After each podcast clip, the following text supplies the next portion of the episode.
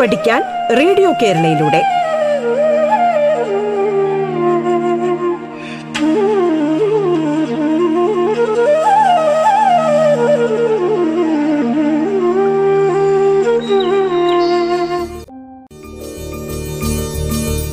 നമസ്കാരം പ്രിയ ശ്രോതാക്കളെ. പാഠത്തിലേക്ക് സ്വാഗതം. പാഠത്തിൽ നിന്ന് പത്താം ക്ലാസ് ഹിന്ദിയാണ് കൈകാര്യം ചെയ്യപ്പെടുന്നത്. G V H S S ചുനക്കരയിലെ അധ്യാപികയായ ഡോക്ടർ മിനി പി ആണ് നമ്മോടൊപ്പമുള്ളത്. ബച്ചോ നമസ്കാർ സബ് ടീക്ക് ഹേ നാ എല്ലാവരും പൊതുപരീക്ഷയ്ക്ക് തയ്യാറെടുത്തു തുടങ്ങിയോ? റിവിഷൻ ക്ലാസ്സുകൾ ഭംഗിയായി നടക്കുന്നുണ്ടല്ലോ. എല്ലാവരും സംശയ നിവാരണം നടത്തിക്കൊണ്ടിരിക്കുകയായിരിക്കും. എന്നാലും ചില സംശയം നിലനിൽക്കുന്നുണ്ടാവും. ഇന്ന് നമുക്ക് ഹിന്ദി പാഠഭാഗത്തിലൂടെ ഒന്ന് കടന്നു പോകാം. കുട്ടികളെ ഒരു കാര്യം നിങ്ങൾ ശ്രദ്ധിച്ചു ലഘു ചോദ്യങ്ങളിൽ തുടങ്ങി വിവരണാത്മക രീതിയിൽ ഉത്തരം തയ്യാറാക്കേണ്ട ചോദ്യങ്ങളും ഈ പരീക്ഷയ്ക്ക് ഉണ്ടാകും. ഫോക്കസ് നോൺ ഫോക്കസ് ഏരിയയിൽ നിന്നും ഇരുപത്തിയെട്ട് മാർക്കും പന്ത്രണ്ട് മാർക്കും എന്ന രീതിയിലാണ് നാൽപ്പത് മാർക്ക് കണക്ക് കൂട്ടുന്നത്.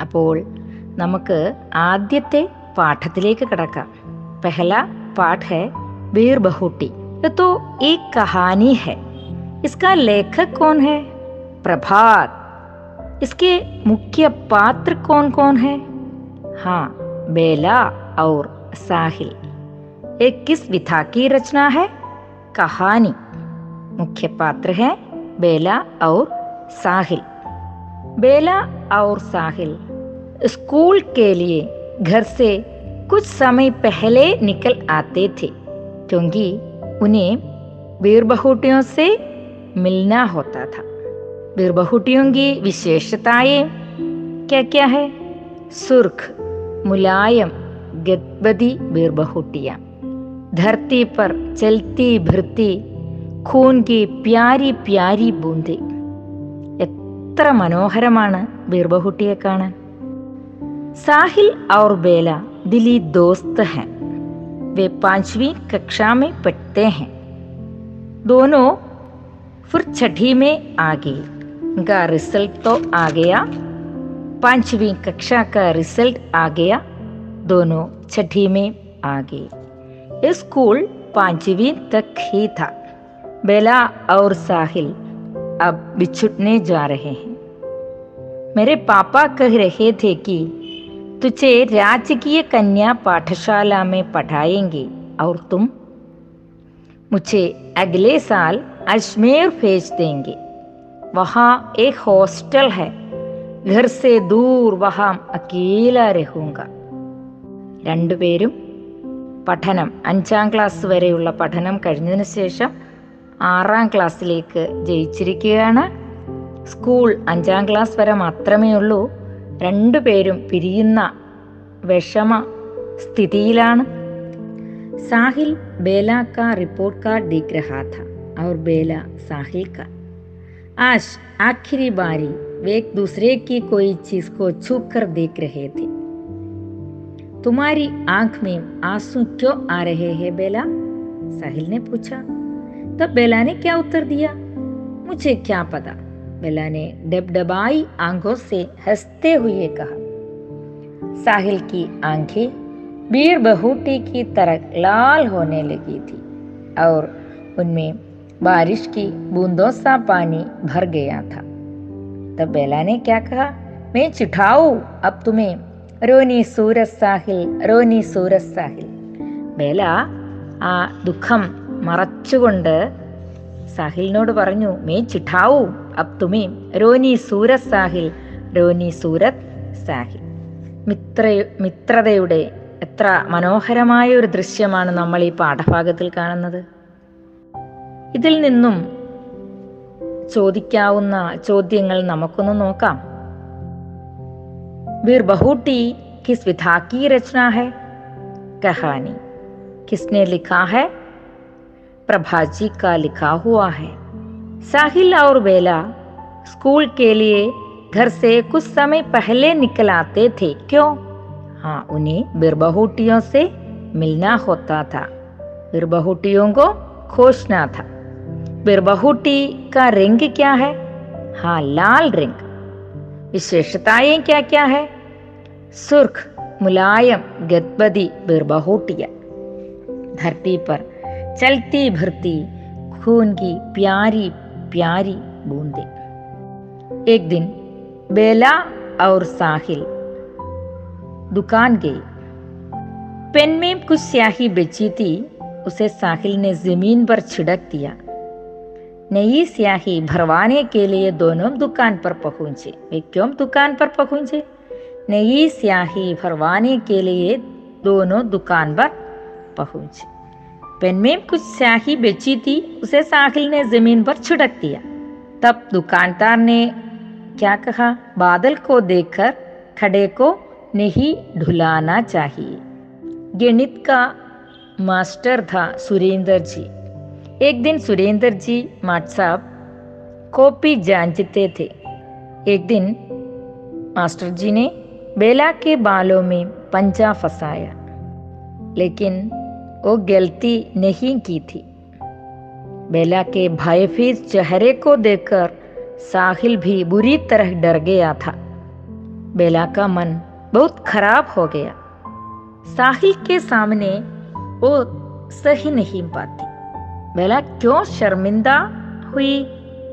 माट साहब ने उसे साहिल के सामने पीटा था, इसलिए वो शर्मिंदा वो जानती थी कि वो साहिल की नज़र में बहुत अच्छी लड़की है। इसलिए बेला का मन बहुत खराब हो गया। अब देखिए, दीपावली की छुट्टियों के बाद क्या हुआ?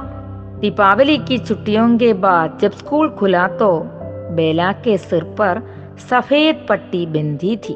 उस समय साहिल को क्या हुआ? साहिल अपने घर में नीम के पेट की डाली पकड़कर चूम रहा था। वह एक स्टूल पर छटकर चूलता था। अचानक टूटे स्टूल की एक कील साहिल की पिंडली में लग गई। एक इंच गहरा गड्ढा हो गया। कक्षा में कई दिनों तक दो ऐसे बच्चे, वे कौन कौन है? साहिल और बेला। दिखाई देते रहे, जिनमें से एक के सिर पर पट्टी बंदी होती और एक की पिंडली में। सफ़ेद पट्टी वाले ये दोनों കഹീം ബർഫി സാത് ദിഖായി ദേത്തെ. ഈ പാഠഭാഗത്തിൽ നിന്നും പട്കഥ സ്ഥിരമായി ചോദിക്കാറുണ്ട്. പട്കഥ ലിഖ്തെ സമയ ध्यान देने की बातें क्या क्या है स्थान और समय का उल्लेख पात्र पात्रों की आयु वेशभूषा चाल चलन आदि का उल्लेख दृश्य का विवरण स्वाभाविक और पात्रानुकूल संवाद भी होना है स्थान और समय का उल्लेख पात्र पात्रों की आयु वेशभूषा चाल चलन आदि का उल्लेख दृश्य का विवरण स्वाभाविक और पात्रानुकूल संवाद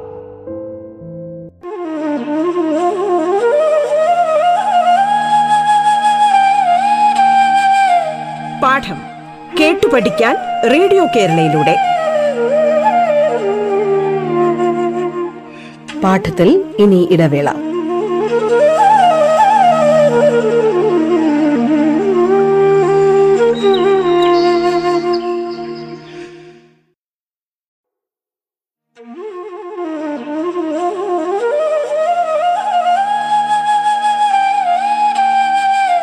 പാഠം കേട്ടു പഠിക്കാൻ റേഡിയോ കേരളയിലൂടെ.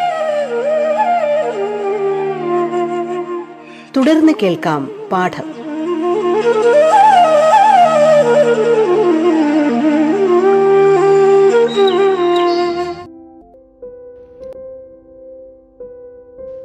अगला पाठ है हताशा से एक व्यक्ति बैठ गया था विनोद कुमार शुक्ल की कविता पर नरेश सक्सेना की टिप्पणी है यहाँ कवि कौन है विनोद कुमार शुक्ल टिप्पणीकार नरेश सक्सेना। यहाँ कविता किसकी याद दिलाती है? एक कविता मनुष्य को मनुष्य की तरफ़ जानने की याद दिलाती है। इसका संदेश तो क्या है? दो मनुष्यों के बीच मनुष्यता का एहसास, यानी मानवीय संवेदना होना ज़रूरी है। जानकारियाँ ज़रूरी नहीं है। कविता का संदेश है कि दो मनुष्यों के बीच मनुष्यता का एहसास, यानी मानवीय संवेदना होना ज़रूरी है। जानकारियाँ ज़रूरी नहीं है। जानना शब्द का रूढ़िग्रस्त अर्थ को यहाँ कवि तोड़ देते हैं। वे जानने की हमारी उस जानी पहचानी रूढ़ी को तोड़ देते हैं। जो व्यक्ति के नाम, पति, उम्र औखते या जाति से जानने को जोड़ती है, हमें मनुष्य को कैसे पहचानना है? यदि हम किसी व्यक्ति को उसकी हताशा, निराशा, असहायता या उसके संकट से नहीं जानते तो हम कुछ नहीं जानते। यहाँ कवि किसकी याद दिलाती है? मनुष्य को മനുഷ്യ की तरह जानने की याद दिलाती है वो तो कैसे എങ്ങനെയാണ് यदि हम किसी व्यक्ति को उसकी हताशा निराशा असहायता या उसके संकट से नहीं जानते तो हम खुश नहीं जानते अब देखिए बच्चों यहाँ कवि कौन है विनोद कुमार शुक्ल और टिप्पणीकार നരേഷ് സെക്സേന ഇവിടെ ഈ പാഠഭാഗത്തിൽ നിന്നും ആശയം ടിപ്പണി വാക്യപിരമിഡ് ഇതൊക്കെ ചോദിക്കാം. ഒരു ആശയം വരികൾ തന്നിട്ട് ആശയം തയ്യാറാക്കുമ്പോൾ നമ്മൾ കവിയെക്കുറിച്ചും കവിതയെക്കുറിച്ചും എഴുതിയതിന് ശേഷം ആ വരികളുടെ വ്യക്തമായ ആശയം എഴുതണം. ടിപ്പണി ഹം കൈസെ ലിഖേങ്കെ? കവി और कविता का परिचय पूरी कविता का आशय खास विषय है तो उसे भी जोड़ना है പ്രതീകങ്ങളും ബിംബങ്ങളും ഒക്കെ ചേർത്ത് കവിതയുടെ പൂർണ്ണമായ ആശയം എഴുതി ചേർക്കണം സാധാരണയായിട്ട് വാക്യ പിരമിഡ് ചോദിക്കാറുണ്ട് ഉദാഹരണമായിട്ട് അപരിചിത് പട എന്നീ രണ്ട് വാക്കുകൾ ചേർത്ത് വാക്യ പിരമിഡ് പൂർത്തിയാക്കാൻ ചോദിക്കാറുണ്ട്. ആത്മീ ഖായൽ ഹെ ഏക് ആത്മീ ഖായൽ ഹെ ഏക് അപരിചിത് ആത്മീ ഖായൽ ഹെ ഏക് അപരിചിത് ആത്മീ ഖായൽ പടാ ഹെ. എന്നാൽ മൂന്ന് വാക്കുകൾ തന്നാലോ? നമുക്ക് മൂന്ന് വാക്യങ്ങൾ എഴുതേണ്ടേ? അപരിചിത് പട രാസ്തേമി. ആത്മീ ഖായൽ ഹെ ഏക് ആത്മീ ഖായൽ ഹെ रास्ते में एक आदमी घायल है। रास्ते में एक अपरिचित आदमी घायल है। रास्ते में एक अपरिचित आदमी घायल पड़ा है। अगला पाठ है, टूटा पहिया। टूटा पहिया किसने लिखा है? धर्मवीर भारती। हाँ कवि कौन है? धर्मवीर भारती। ये किस विधा की रचना है कविता कविता मुझे भेंगो मत ये कौन कहता है ठूठा पहिया कहता है कि मुझे भेंगो मत ഇതിൽ നിന്നും വിശേഷണ ശബ്ദങ്ങൾ നമുക്കൊന്ന് മനസ്സിലാക്കിയാലോ ठूठा पहिया इसमें विशेषण शब्द है ठूटा दुस्साहसी अभिमन्यु यह विशेषण शब्द है दुस्साहसी दुरूह चक्रव्यूह इसमें विशेषण शब्द है दुरूह एक ആശയ വാലി പങ്ക്തിയ ചുൻകർ ലിഖെ ഇങ്ങനെയുള്ള ചോദ്യങ്ങളും ചോദിക്കാം രഥ്ഖ ठूटा चक्र कहता है कि मुझे ഭേങ്കിന നഹി ചാഹി ഈ ആശയം വരുന്ന വരികൾ എടുത്തെഴുതാൻ ചോദിച്ചാലോ എങ്ങനെ നമ്മൾ ഉത്തരം എഴുതും രഥ്ക ठूटा चक्र कहता है कि मुझे भेंगना नहीं चाहिए रथ का टूटा हुआ पहिया हूं लेकिन मुझे भेंगो मत रथ का टूटा हुआ पहिया हूं लेकिन मुझे भेंगो मत ഇവിടെ പ്രതീകങ്ങൾ ഈ കവിതയിൽ നിറഞ്ഞിരിക്കുന്നു എത്തോ എക്ക് പ്രതീകാത്മക് കവിത ഹെ ഈ പ്രതീകങ്ങൾ എന്തിനെ പ്രതിനിധാനം ചെയ്യുന്നുവെന്ന് നമ്മൾ മനസ്സിലാക്കേണ്ടതാണ് കിസ്ക പ്രതിനിധിത്വ करता है टूटा पहिया किसका प्रतिनिधित्व करता है लेखु मानव टूटा पहिया लेखु मानव का प्रतिनिधित्व करता है अभिमन्यु अभिमन्यु न्याय के पक्ष में रहने वाला है महारथी शोषक अक्षौहिणी सेना शोषक के हाथ की महाशक्ति है चक्रव्यूह समस्याएं हैं चक्रव्यूह समस्याएं हैं ഈ കവിതയിലും കവി और कविता का परिचय देते हुए പങ്ക്തിയോങ്ക ആശയ ലിഖേ എന്നുള്ള ചോദ്യങ്ങൾ നമുക്ക് പ്രതീക്ഷിക്കാം. ഇതിന്റെ ടിപ്പണിയും നമുക്ക് എഴുതാമല്ലോ. ഈ പ്രതീകങ്ങളൊക്കെ തന്നെ നന്നായി മനസ്സിലാക്കണം. ടൂട്ടാ ഹുവ പഹിയ കവിതയെക്കുറിച്ച് ടിപ്പണി തയ്യാർക്കരിയും എന്നൊരു ചോദ്യം ചോദിച്ചാൽ നമ്മൾ എങ്ങനെ ഉത്തരം എഴുതും? കവിതയുടെ പൂർണമായ ആശയം എഴുതണം. കവിയെപ്പറ്റിയും കവിതയെപ്പറ്റിയും പ്രതീകങ്ങളും അതിനെ പ്രതിനിധാനം ചെയ്യുന്നത് എന്തെന്നും എഴുതി ചേർക്കണം. ഈ പാഠഭാഗങ്ങൾ നന്നായി വായിക്കുമല്ലോ. നന്നായി വായിച്ചതിന് ശേഷം ഇതിന്റെ ആശയം ഗ്രഹിച്ച് ചോദ്യങ്ങൾക്ക് ശരിയായ വിധത്തിലുള്ള ഉത്തരങ്ങൾ എല്ലാ കുട്ടികളും എഴുതുമല്ലോ. നമുക്ക് അടുത്ത ക്ലാസ്സിൽ കാണാം. എല്ലാവർക്കും വിജയാശംസകൾ.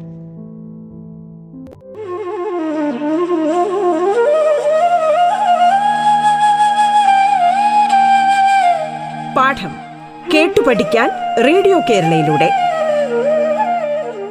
പാഠത്തിന്റെ ഇന്നത്തെ അധ്യായം പൂർണമാകുന്നു.